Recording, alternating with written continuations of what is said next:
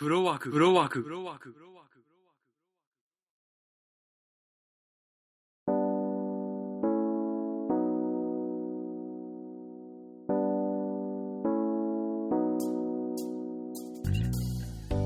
ク映画おじさんの風呂が湧くまで、略して風呂湧くです。おはこんばんちは、ワイナオです。下半期ベストじゅうをなかなかやる機会機会じゃないな時間を作れなくて、でそうこうしてる間に映画が始まっちゃって見に行っちゃったということで、えー、なかなかする時間がなかったんですけど、今日無理やりちょっとやってみようと思います。いつも長くなっちゃうんでね、サクサクとしていきたいと思っています。順位つけるのはね、結構そんなに困らなかったかなっていうのはあるんですけども、一応ベストじゅうとワーストはちですね、ワーストも考えてみましたけども、ワーストの方はそんなに、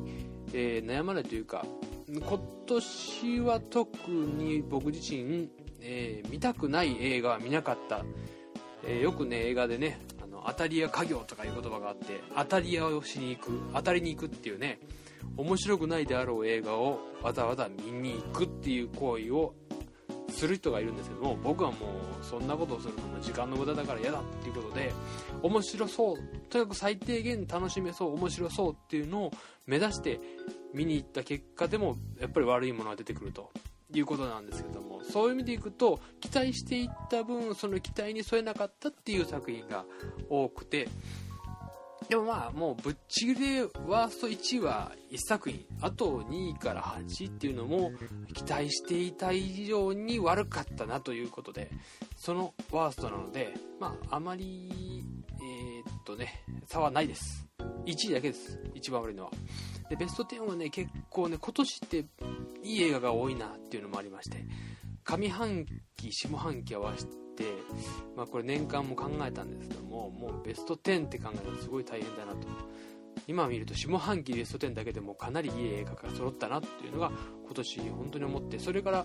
えー、ベストじゅうから漏れた作品ですね、この辺もいい映画が面白かったなっていう佳作っていうんですかね、っていうのも面白かったのも多かったですね。まあ、とりあえず、えー、今年見た映画の本数でいきますと、しちがつが映画きゅうほん、はちがつがきゅうほん、くがつがはちほん、じゅうがつがじゅうにほん、じゅういちがつがじゅうごほん、じゅうにがつがはちほん、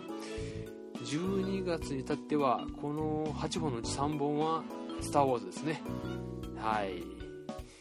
で、えー、ビデオの方はしちがつからじゅうにがつでよんじゅうよんほん見てまして、映画の方スクリーンですね、スクリーンで見たのはトータルでろくじゅういっぽんですので、今年映画というものでいくとひゃくごほん、ひゃくごほんというか何回も見に行った映画が何本かあるので、えー、ひゃくごかいですかね、映画っていうものを見たっていうのは。そのうちスクリーンで見たのがろくじゅういっぽんとろくじゅういっかいですかね。その中で、えー、僕が考えたベストじゅう、下半期のベストじゅう、半年ですね、ベストじゅうということです。えー、じゃあもうじゅういからよんいまで、えー、サクッと言っていきましょう。えー、まずベストじゅう、ジュラシックワールドで、えー、ベストきゅう、ダブルオーセブンスペクター、ベストはち、日本の一番長い日、ベストなな、マイ・インターン、ベストろく、アントマン、ベストご、ミッションインポッシブルローグネーション、ベストよん、マッドマックス フォーディーエックス 版ということで、じゅういからよんいまで考えてみました。はい。えー、っとですねまあこう見てもね、もう知らない作品がないんじゃないかなと思うぐらいですね。映画好きな人ならみんな知ってるし、映画知らなくても聞いたことはあるかなっていう作品が並んでるので、まあ、あの王道ですね、僕は。はい。まずじゅういのジュラシックワールドはね、もうみんな知ってるようにジュラシックパークの続編いち、に、さんと続いたジュラシックパークからだいぶ空いての、えー、ジュラシックワールドとして、ね、スピルバーグが監督じゃなくてコレントロバーという方なんですけども、えー、この人ほぼ、えー、にさくめですかね、大作は長編というのが。大抜擢なんですけども、もうやっぱり撮り方がうまいということでしょうね。あのちゃんと迫力があるあの作品になっていて、まあえー、もちろん僕はあの アイマックス、 この時はミノーですね、 アイマックス スリーディー だったら分かるかな、うん、見まして、えー、迫力があってね、もう純粋にねストーリーなしでも楽しめるっていう感じなんですけどね。はい、そういう意味では本当に、まあ、ストーリーというかね、あのキャラクターでいくとあの女性のキャラクターですね、あの、えー、プライス・ダラス・ハワードって、これロン・ハワードの孫だったかな、本当にね、あの七光というか、うん、その女性がいるんですけど、この女性がちょっとね、この女性の行動がね本当にねもう許せないっていうかね、うん、それがねちょっと気になってね、あんまり好きじゃなかったんですけど、ただもう純粋にね恐竜が暴れまくるだけで楽しいっていう、それをちゃんとしてくれたっていうのはさすがだなっていうので、こういうのってやっぱりね、あの最近だと シージー があるから シージー で作ってるんでしょって思うと、意外とその生ものっていうんですかね、着ぐるみみたいなのも使ったりもしますするみたいですし、えー、っと シージー らしさっていうのがだいぶ最近は特に上手くなってるみたいですね。見ていてもね、あのあこれ シージー なのかなっていう部分は結構ありますし、で、まあ、当初ジュラシックパークの一作目というのは本当に革命的だったと、僕見てないんですよねこれ、革命的だったと思うんですけども、やっぱそれでいくと今なんか本当に シージー で見れる、 シージー でこういう、えー、巨大な生物が暴れるみたいなのは普通になってきている中でも、ジュラシックワールドとこれはものすごい迫力があって、本当に恐竜が生きているんじゃないかって思わせてくれるっていうのは素晴らしいな。やっぱこういうのはあの映画館で見てこその作品だなと僕は思ったので、えーまあ、ちょっとねあのいろいろあってじゅういになっちゃいましたけど、それやっぱり上が結構いい作品も多かったのでね、一応ねじゅういにしました。はい、で次いきますね。きゅうい、きゅういがゼロゼロセブンじゃないなのね、ダブルオーセブンスペクター、まあ、あのダニエル・クレイグ版になってよんかいめになりまして、直前にいちからさん見直して、まあ、うーん結構真面目だな、特に、えー、っとさんさくめのやつですね、えー、なんだったっけゼロゼロセブンの、えー、スペクターの前を、まあ、まあその前のやつがものすごい、スカイホールですね、スカイホールスカイホールがものすごい良くてかっこよかった。この時僕 アイマックス 見始めたぐらいで、やっぱりゼロゼロセブンでオープニングのアクションシーンですね、ここで一気にお客さんの心をつかむぞっていう感じで一番すごいシーンを見せてくれるんですけど、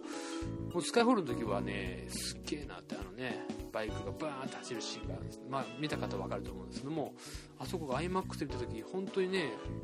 うん、すごいなと思ってみて、そこからずんぐんずんぐんあの引き込まれていってね、まあ、ライムスター歌丸さんの、あのランキングでもね年末にやったのにいちいやったかな確か、もう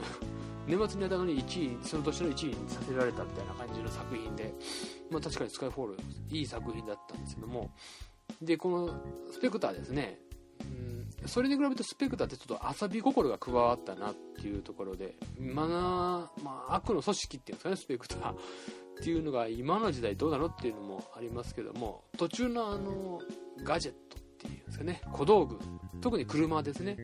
車からこうマシンガンが出たりするとか、あのなんかそういう装備がですね不発に終わるとかいうシーンがね、まああの面白おかしくね、真面目にやればやるほど面白くなるっていうのをちゃんとやってくれてるっていうところですね。であとは僕はあの Q っていう小道具作る部署の人ですっていう部署の人っていう言い方でいいのかながね、あのー、すごい好きで、ベン・ウィシーっていうウィ、ウィショーかベン・ウィショーっていうね、今年にせんじゅうろくねんに結構映画出はるみたいなんですけど、その人が好きで、で今回そのスペクターではいろいろと出張みたいな形で出かけたりするので、あと女性の、えー、マネ、マニー・ペニーかマニーペニーマニーマネーペニーって言ってたんですね、僕ね、マニーペニーっていうその女性の、えー、支え力ですね、うん、この人もちょこちょこ出てきてね、そのチーム感、ゼロゼロセブンってあんまりチーム感が薄いですね。今回ちょっと強めかなっていうのは、もっとね僕強くこのチーム感があったらよかったなって思っていたんですけどね。その辺はちょっと薄めですけども、まあ、もっともっと出してほしいな。ただちょっとまああのー、なんていうんですかね、あんまり乗らなかった部分も正直あって、まあ、単調だったかなっていうところもあったので、まあまあこれはでもね見て、うん、そうはないかな。あと悪役だったクリストフ・バルツ、クリストフ・バルツですね。あのー、この人今年はこの人、あのー、ビッグアイズっていうのでも悪役いりましてね、まあ、悪役ずらしてるし、もう本当にねいい悪役ですよこいつは、うん、もうますますのご活躍を。やっぱバルツ出るとね作品に花がちょっと出てるなってね、なぜか小物感も出てるって気もするんですけど、うん、まあちょっと正直言って前前作の悪役よりはちょっと小物感出てるんですけども、まあ、それがそこそこ役に合ってたかなっていう気もしますし、あの作品自体はね前作よりはちょっとあの重みがないかなって思うんですけども、まあ楽しいは楽しかったんできゅういにしてみました。はい、でははちい、日本の一番長い日ですね。これはあのせんきゅうひゃくよんじゅうごねんはちがつじゅうごにちの玉音放送が行われるまでの話で、まあ正直ねこの辺の話をちゃんと知ってるかといえば知りませんっていう形で、今回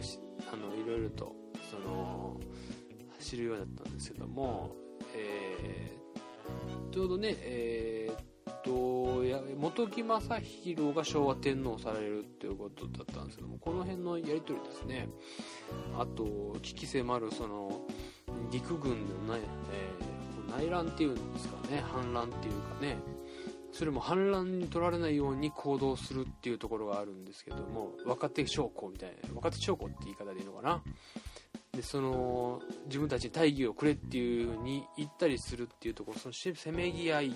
でそれを引き伸ばそうとするね、あの昔ながらの軍人たちとのやり取りとかもあるんですけども、あとねでも戦局がもう悪くなっていく一方で、いつそのポツダム宣言を受け入れるかですよね、受諾までに。でその玉音放送を流す流さないとかやり取りとかあってですね、まあなぜこれがジュラシックワールドでゼロゼロセブンより上なのかっていうと、もうこれねやり取りを見てるとね、まあ、戦争っていうその実際にあったことの話であったし、それぞれの覚悟ですね。昭和天皇は昭和天皇で覚悟があったと同じに、アナンアナアナアナミアナだったかな、これ聞いたかな、そのそれぞれに覚悟を持ってあのー、責任を持って、しかもね命がけですからね、それをやっていた人に比べたらね、もう自分のその悩みっていうんですかね、もうものすごいこうちっせえなと思うようになっちゃって、この映画のことを思い出すとね、なんかちょっと救われるっていうか、ちょっと頑張ろうっていう気持ちになれるんですよ本当に。だからねこの映画、まあ、一度見ていただいて判断してほしいなっていうのは正直あります。であとこれ原田雅人監督ですけど、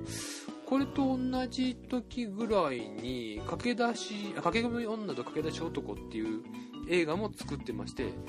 どちらかというと、ね、こちらの方が評価高かったんですけど、僕これ見てなかったのでちょっとベストじゅうにはあの入れませんでした。えちょっとね後で年末に勧められてみまして、面白かったですねだから原田雅人監督はあの今後はもうやるときは絶対に見ます。すいませんでした。はい。次にスクープっていうのを今年やる、あ、これ原作家でもね、うん、またねやるときがあればねこれは見てみたいと思います。はい、えー、はちいでした。次がなない、マイインターン。これはちょっと知られてない。これねいろいろなとこからね見に行くんですかってちょっとねいろいろなとこってまあひとりふたりなんですけども。言われまして、えー、アン・ハサウェイが出てる映画で、まあ、予告見ていただくと分かるんですけど、アン・ハサウェイがあのちょっと上、あのー、ファッションブランド立ち上げましたっていう感じで、ファッションサイトの シーイーオー ですかね、一番偉い人になって、若いながらも切りもみしてるで家族もちゃんと、えー、家庭を持ちながら子供を見ながら頑張ってるっていうところで、えー、一人テンパってるっていうようなところにロバート・デ・ニーロ演じる、えー、いわばあのインターン制度を利用してロバート・デ・ニーロがその会社にやってくるっていうところなんですけども、予告だけ見るとアン・ハソウェイが主役のようになってまして、であもう見に行くまでは正直あの、まあ、女の人がどうたらこうたらでアン・ハソウェイがね、うん、なんかこう困ってね恋してね、うん、なんかっていう映画なんでしょと思ってみたら、なんだことはロバート・デ・ニーロが主役だったんですね。でロバート・デ・ニーロがこうまあ、引退してで奥さんとも死に別れてしまってで真面目に真面目に生きてきてでいろんな趣味に手を出して、えー、頑張ってたけどもやっぱりちょっと満たされない。その時にインターン制度を見て働くっていうことをもう一度してみようかっていうことでその若い会社に入るっていうところなんですよね、冒頭が。でこれ見ててね、まあこれ女性はねあのロバート・デ・ニーロみたいなその、ね、スーパーサブみたいなねろくじゅう、ななじゅっさいだったかな設定が。デ・ニーロ自体もいい年なんですけどもななじゅっさいっていうそのデ・ニーロ、まあビニーリサイニーリその細かやか細やかさっていうんですかね、まあ、僕もこの映画見て一番最初にしたことはあのハンカチを持つっていうことです。ハンカチを持つことを、えー、毎もちゃんと持とうということを思いました。でね、ハンカチはね自分のために使うものじゃなくて相手のために使うものだということも覚えました。いい映画ですね。でこれ自体まあでそのアン・ハサウェイを支えるっていう意味ですか、まあ、周りの人間をこう優しくしていく、まあ、ある意味天使ですね。ロバート・デ・ニーロイコール天使っていう感じの映画だったんですけども、そのままなんだかこういい人がいい人やってるなっていう感じで途中でアン・ハサウェイのその環境であることが起きる。そこで一気にデ・ニーロのあの顔がうーんうーんってこう眉毛がねちょっとつり上がってそのねその場面を見てしまった あ, あのデ・ニーロのね顔がうーんってなるあのシーンがね、あそこからねああい い, いい作品度がパッて上がりました。これは名作だと思いましたね。デ・ニーロ本当に役者ですね。もう散々悪役もやってるしね、もうギャングはもう最近見た映画でもギャングとかそんなのばっかりやってる悪役を見て、僕ザ・ファンっていう映画があるんですけど、ザ・ファンではねあのある野球選手のねストーカーみたいな役やってね、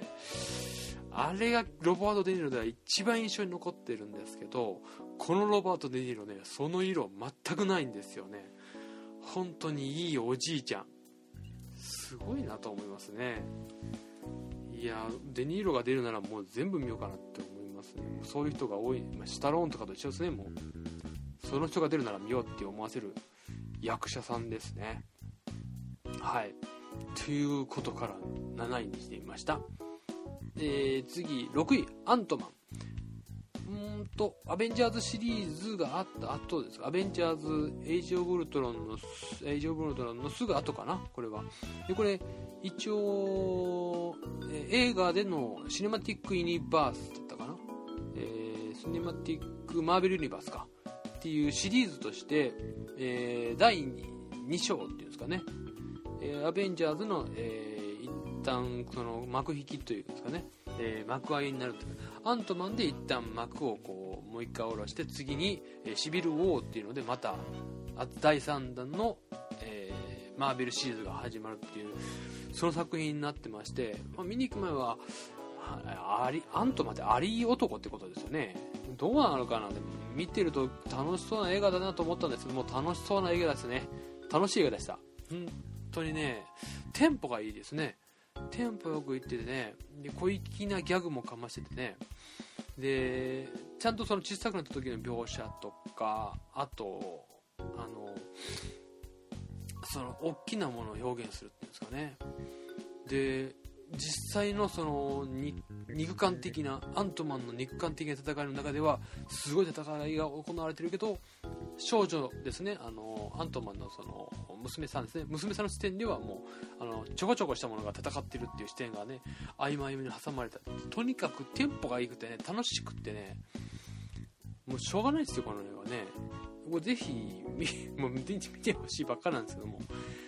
いやちょっとねこれ逆に侮ってた分だけ楽しめたっていうところが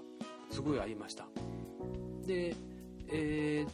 とですね役者さんとしてそんなに有名な役者さんっているのかなっていうところでちょっとそれも不安材料だったんですけども、まあ、それを超えても面白かったっていうところで、でシリーズとしてアベンジャーズがあったとのこのシリーズとして最後の最後、まあ、盛り上がったところではあのー、次のシリーズでの布石もちゃんと見れていい作品でしたね。これはもう楽しむ。で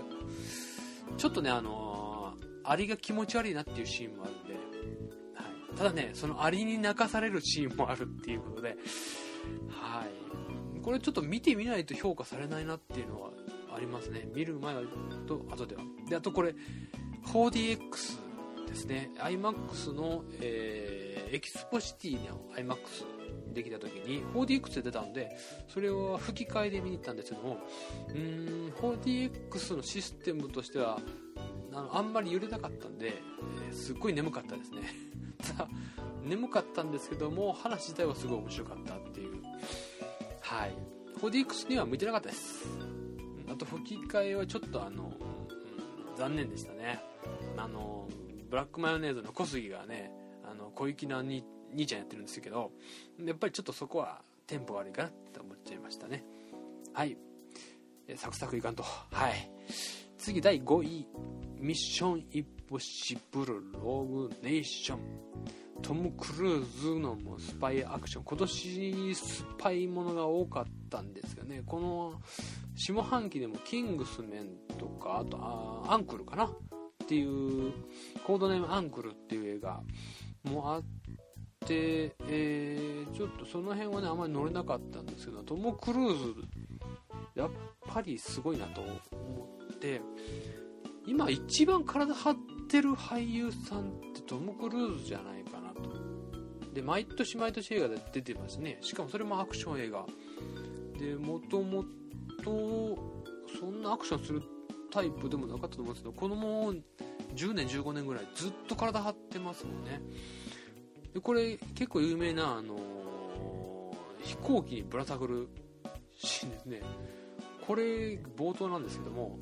ここでねボケをかますんですよね。これね本当にその撮影の風景がちゃんと、えー、ネットでも上がってるんで見てほしいんですけども、こ, ここまでしなくていいんじゃないって思うようなことをね本当にしてるんですよ。その中でもね、えー、ボケをかますね。 Open the door! Open the door! そ, もう、ね、そっちじゃないっていうね、まさかのねボケをかますかますんですよ。もうそうもうそれをもう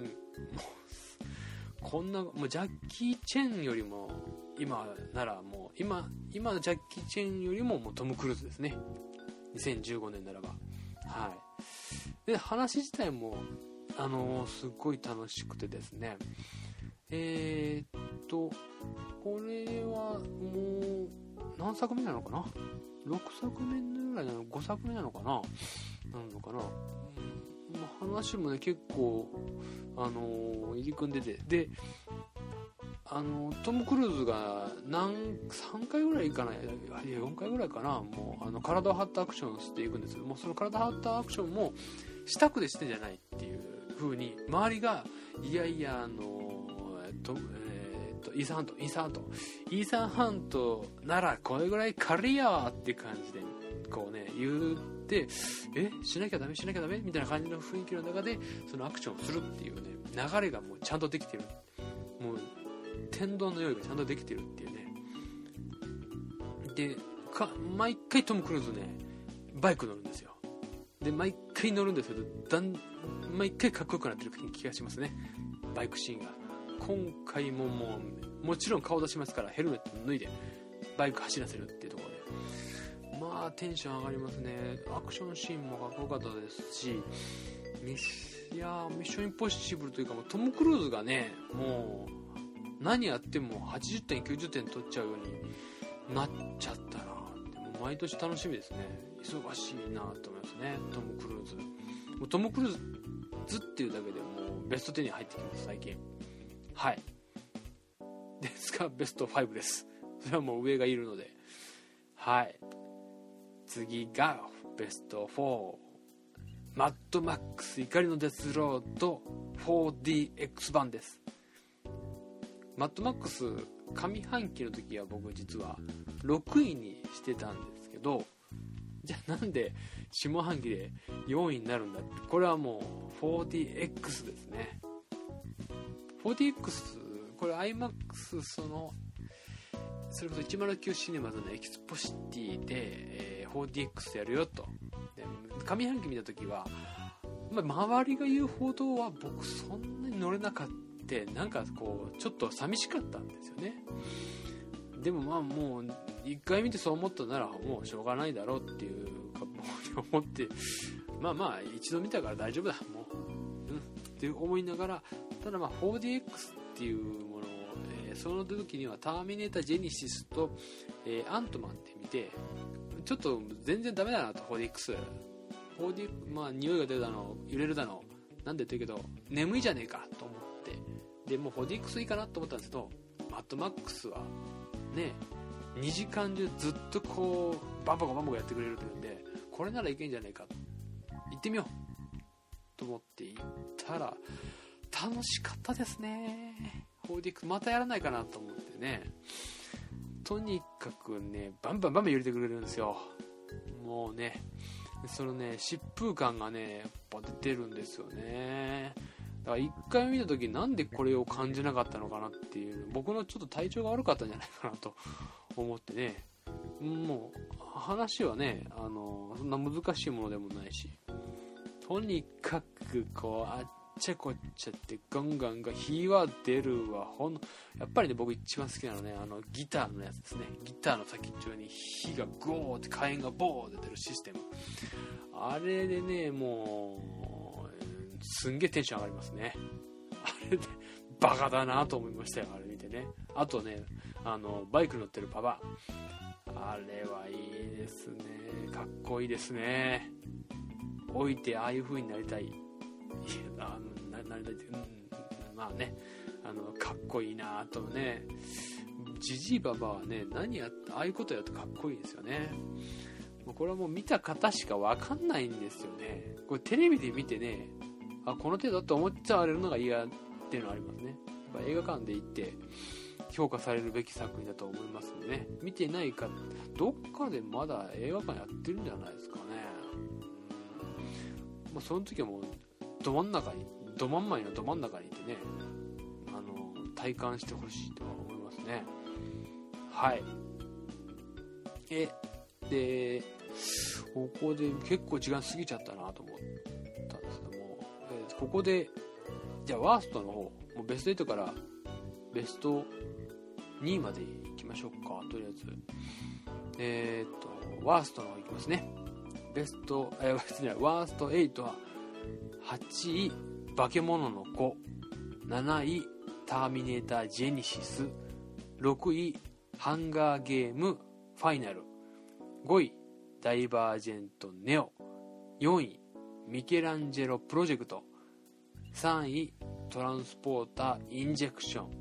にいファンタスティックよん、ワーストにいまでここら辺ですね。まあ全体的にそうだいぶハンガーゲームとダイバージェントネオ以外は期待して見に行ったんですよね。特にはちの化け物の子、これねワーストに入れようかどうか悩んだんですけど、でもちょっと自分の中でもちょっとこれはねえな正直思ったんですよね。やるまではねここのポッドキャストでも盛り上げよう盛り上げようと思ってね頑張ったんですけど、最後までやっぱりね今考えてもやっぱりこれちょっとダメだなと思ってね。ターミネーターもねまあねいろいろこれね フォーディーエックスにかいめ見たんですけども フォーディーエックス の時にはもう寝てましたね。確かにねもうシュワちゃんが一番見どころなんですよね。いいさあのいい作品っていうかね過去作というのをオマージュとか考えるといいなと思うんですけども、ちょっとねお粗末な部分が多かったかなっていうのがあって、あとまあねろくいハンガーゲームですね。これはもうあの全部見ましたけども結局まああのあんまり盛り上がらずに、まあね、あの僕ジェニファー・ローレンスってあの女優さんが好きなんで、ただ彼女がねなんかオタオタオタオタしてね、なんか自分でこう勝手に悩んで勝手に落ち込んで勝手に暴れてるって感じの映画だったなっていうので残念だなと思って、まあ、ダイバージェントでも同じのことが言うんですけど、でよんいのミキランジェロプロジェクトっていうのはあのナチスに奪われた絵画を奪い取りに行くっていういかにも楽しそうな映画で、名優たちがはちにん出てくる、ななにんだったかな、すんげえ楽しそうな設定な割になんかもう淡々と淡々とその名優たちがあの自分たちのコントを繰り広げてるみたいな感じがダメでしたね。特ににせんじゅうよねんに公開予定だったのがなぜか分かんないけど延期されたっていうところでなんか謎めいてたのに見ざ開いてみたら大したことなかったなっていう反動がありますね。でさんいだったトラさんいでトランスポーターインジェクションはトランスポーターまともにちゃんと見たことないんですけども、えー、これ、えー、やり直しというんですかね、主人公を変えて今回新しくして、その前のトランスポーターを前作バッて見たんだけども楽しいな、すっげえあのー、スーツをねパーって着こなしてどんな時にもその、そのスーツの姿をあの維持するっていうんですかね。でまたねあのー、いい体してるんですよね、あのー、ジェイソン・ステイサムね、ジェイソン・ステイサムいい体してるしね、それがなぜああなったのかと、もうねあんま思い出したくないすんごい眠かったなと思ってますね。ファンタスティックフォーはですね、前のファンタスティックフォーがね周りにもちゃらけてて好きじゃなかったので今回もリブート作り直しってことで仕切り直しということで、ね、まあ暗い暗いもう暗くて暗くてしかも見せどころのあるアクションがちょっとしかないように結構あっさり終わるっていう、まあね、えー、どうもこのファンタスティックフォーは続編がないみたいな話も聞いてますよ。で化け物の子はねはちいにしたんですけども、やっぱり見どころはねやっぱりねあの細田守監督だけあってねあるあるんですよね、あの動きだとかなんだかとか、あのー、ただそれがねちょっと物足りなかったっていうのもあるんですけど、やっぱり一番はお話なんですよね、ストーリーストーリーこう父と子の子のものっていう父と子の話ですね、言ってしまうね。でそれはねえー、っとねまあわかるんですけど、あまりにも全肯定全てをね肯定しすぎてるがゆえにその話にね破綻が来てるんですよね。あのー、みんながいい人すぎるっていうのと、あと み, みんなが救われすぎてるっていうのかな、何も失ってないっていうね、失わずして得るものだけ得てるっていうことがちょっと、まあ、ちょっと抽象的な言い方になるんですけど、にかい見てね、まあ、もうにかいでいいかなと思ったのはその辺ですね。あの動きとかねやっぱりうまいなという部分もあるんですけども、でもアニメーションでするっていうことの意義を考えると、あのナルトっていう映画の今年あのボルトっていうのね、ナルトの息子が主人公の話があって、それも僕ナルトあんま知らないんですけど、あのキャラクターちょこちょことしてがえー、多分全部の半分ぐらいしか僕話知らないですけど、それでも見に行ったんですけどナルトの方が良かったです正直言って、父と子のものとしても、あとアクションアクションナルトボルトかボルトの最後の方でね、まあ僕の大好きなねでっかいものが戦い合うっていうのシーンがあるんですけども、それがすんげえかっこいい、すんげえあれスクリーンで見てよかったと思いましたね。化け物の子はスクリーンで見なくてよかったかなって正直思っちゃったんですよね。うーんあもう本当にね残念です、本当残念です。その狼子供の雨と雪がね僕大好きだったので、あれは母と子の物語というか完璧に雨の物語っていうんですかね、あれは雨っていうその狼子供ですね、まああれは監督なんですよね、言ってしまったら監督が母親であるあの監督の母親は亡くなってらして、でもうラストシーンなんかもう完璧に監督がお母さんに言ってほしい言葉ですよね、あれもうそのもうそう思ってみると僕さらに泣けてくるんですけど、あの作品もうそれに比べて化け物の子は本当にてんてんてんっていう感じですね。はい、長くなっちゃいました。えー、っとでぶっちぎりのとりあえずワーストワンからいきましょうか。ぶっちぎりのワーストワンですね。これはもう進撃の巨人の乗ってくれるね。もういいよもういいよ、分かった分かった、うん、ありがとう。お風呂が沸きましたけども続けますよ。ワーストワンは進撃の巨人アタックオブタイタンですかね。あの前編後編で分かれて前編しか見ませんでしたけども、まあもうあのそこら中で文句言われてますけども、まあもうそれをその通りです。あの巨人ってめちゃめちゃ神経細かくて、そのちょっと物立てただけでもなんかあのすんげえ敏感に反応してくるっていうのに、なんでお前そんなでかい声出したりとかするんだとかね、なんでエッチしちゃうんだとかね、エッチじゃないかあのおっぱい触ってんだとかね、なんかねずれてんだよね。でまあまああの樋口監督ですか、いわばアクションで見せるっていう監督の割にあの何ですかね、ワイヤーで飛んでいくシーンもう、もう分かってた。予告見るだにあれはちょっとおもしやべえなと思ってたんですよ。やべえなと思ってたんです。その通りやばかったんですけども、まあまあそこはもう、もうねですよ、もうしょうがないなって思う。もうやっぱね頑張ってほしいなと思いましたね、あのアクションシーン見てね。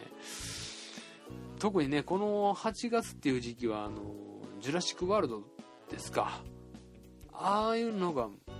いやらしい話同じ値段で見れるってなった時に日本このレベルかって思っちゃうんですよ。特にアクション監督としての手腕を問われてると思うんですよね、樋口監督っていう。で僕はあの原作見てなかったからまだこんなもんだったのかなっていう気もしますけども、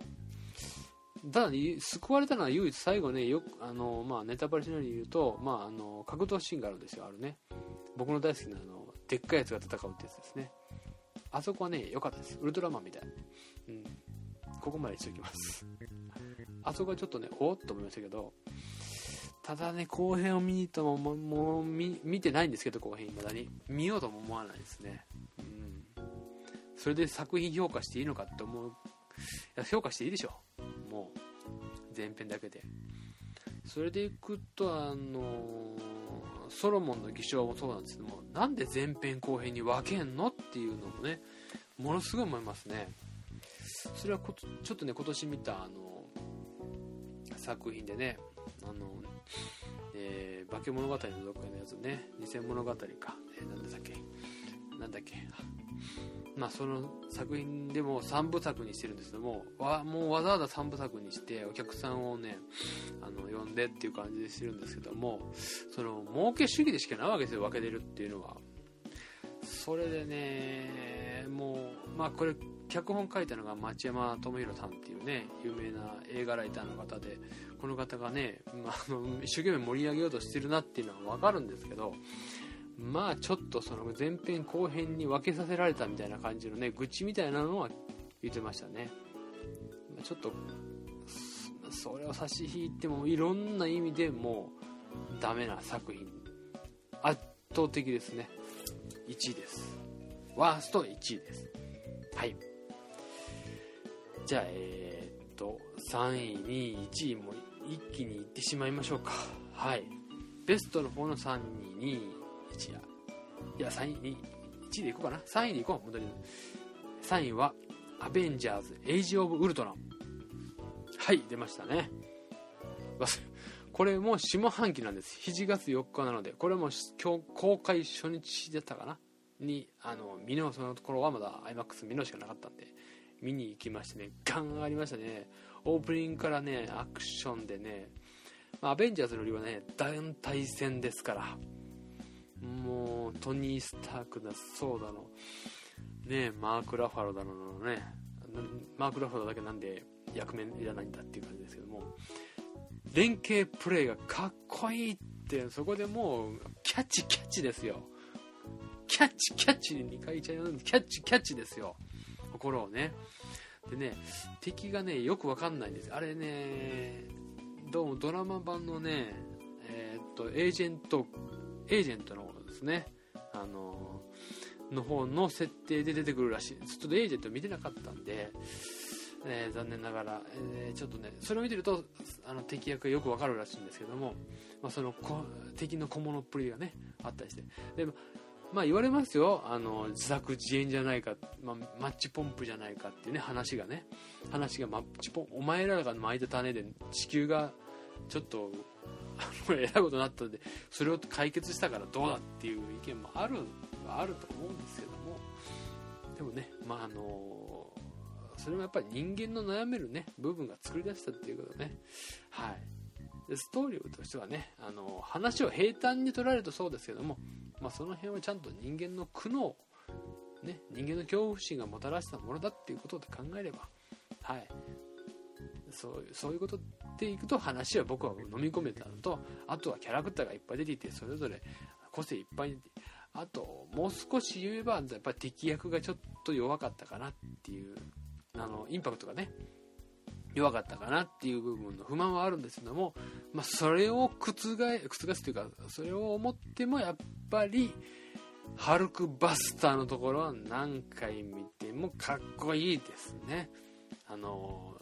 月周辺月じゃない地球のこのね軌道あの周辺地球のそのあのなんですかあね衛星軌道上にねそのハルクバスターハルクをね押さえつけるためだけのねあのロボットがねこう用意されてるわけですよ。それがねハルクがね自制心になっちゃってね暴れまくったらハルクバスター死上って言ってチャーン宇宙からダンダンダンってかピーンってでねそれがねあのトニー・スタークアイアンマンにねガションガションガションってもうそれ見るためだけににかいめに言いましたね。もうにかいめもでそこでねやっぱりねもうもう感涙で泣いてはないですけどねもう感動ですね。はい、映画ってそういうものじゃないですかね、かっこいいシーンが見れたら最高っていうアベンジャーズですね、まあ、これでさんいなのかって思うかもしれないですけどもさんいです。すんげえ楽しいですねこの映画ね。もう続編が楽しみですね。次はシビルウォー今年にせんじゅうろくねんやりますね。はい、えー、ではでは次はにいに行きますね。にいインサイドヘッド。はい、もう方々でねディズニーの中でもあのー、最後傑作じゃないかって言われているあのー、いわゆる人間の心の中をご種類の感情が、えー、それをご種類の感情を擬人化してるっていう話ですね。喜び悲しみ怒りムカムカビビリってね。でこれはね僕まあいっかい見た時からもうあのこれはすげえなと思うところがあって、それは前にもちょっと言ったのかなあのイマジナリーフレンドっていうところですね。で, で僕まあえー、っとね字幕版と吹き替え版とみたいなのかな。であとまあこの間、えー、年越しに年始にいっかいもういっかい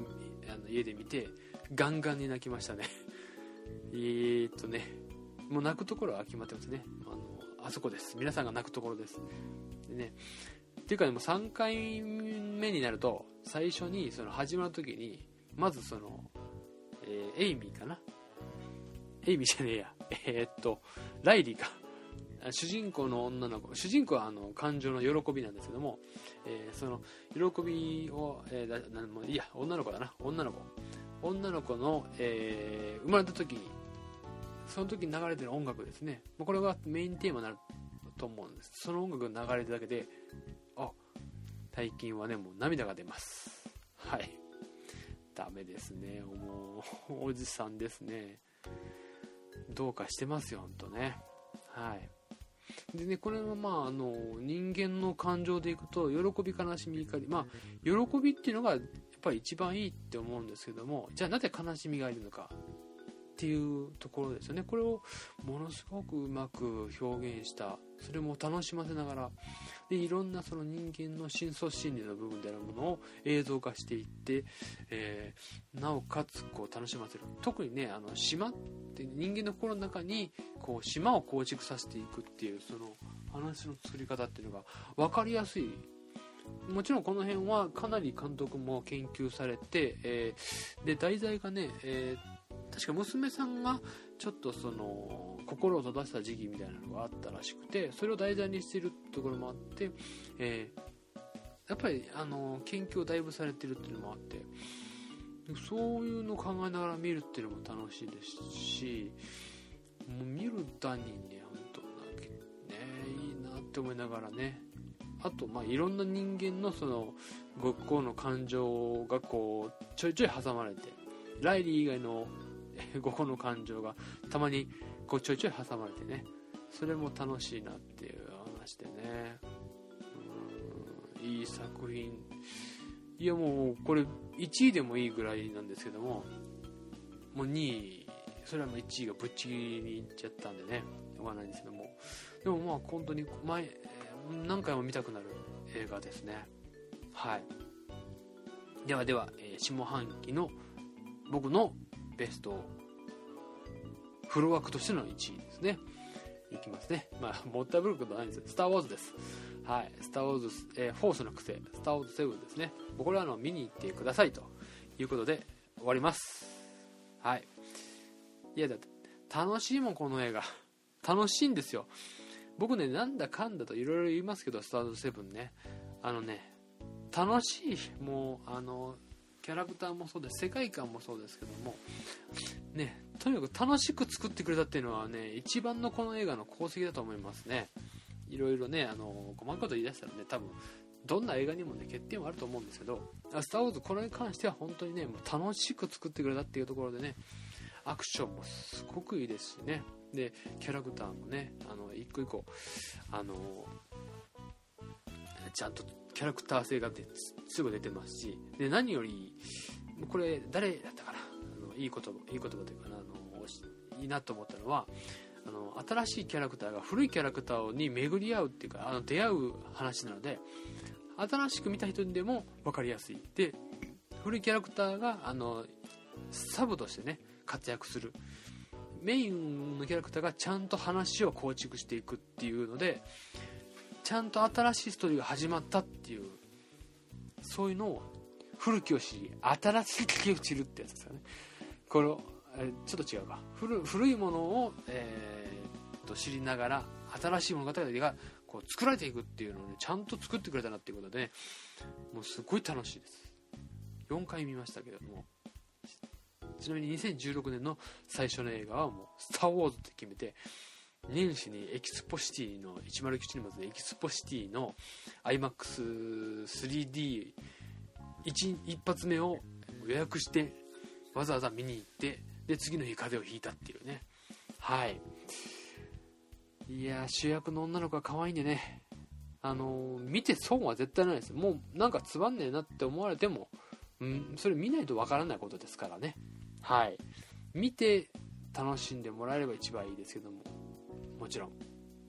でも本当にね、よくできてるなとは思いますね。はい、まあ、言い出したらキリがない。ネタバレはしたくないんですよ、この作品。やっぱりね、こう何かが起こるっていう感じのそのドキドキ感はね、しょっぱなね、そういうとこ初めて見るからこそそのドキドキ感が出るっていうのがあるので、なるべくえー、見ないで、あ、ネタバレしないで見に行ってほしいというところですね。はい。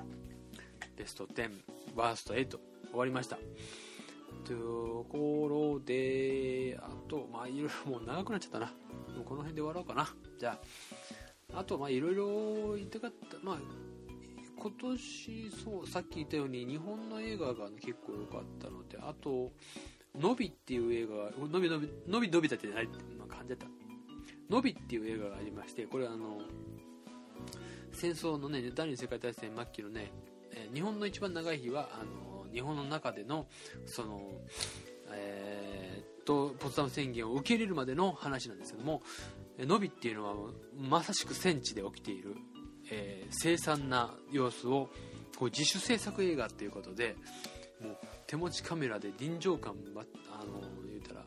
えー、あって、すっごい映画だな。もうね、一回見たらもう嫌だって思っちゃったんですよね、うん、もう一回見ようとは思わない映画でも見た方がいいと思う映画ですかねっていうのもありましたしね。入門映画良かったな、その前期だと海町ダイアリーもね良かったんですけど、もう後期で言うとさっき言った駆け込み女と駆け込み男、駆け出し男か、これもね僕ちょっとね映画館で見なかったこと本当後悔してます。あの先ほどね紹介されて面白かったですよって言われてね見に見てね、もうその次の日に見たんですけど、すんげえ面白いっていうのは、この井上久志原作で、えー、井上久志って劇作家でもある、その劇作家でもあるところのその蝶々発っていうんですかね、あのテンポ感、セリフのテンポ感っていうのがあって、そのそれがちゃんと日本語でやり取りされてる、えー、それはね役者さんが舞台俳優出身ということもあって、あの言葉のやり取りがものすごくうまい、まあうまいって言い方はちょっとね上から目線なんですけども、ものすごくうまいで何ですかね。だからね、その日本語ってこんなに心地いいんだっていうのをねすごい感じられました。素敵と素晴らしいの意味の違いとかね、そういう日本の言葉の奥深さを教えて、井上久志の作品ってそういうのが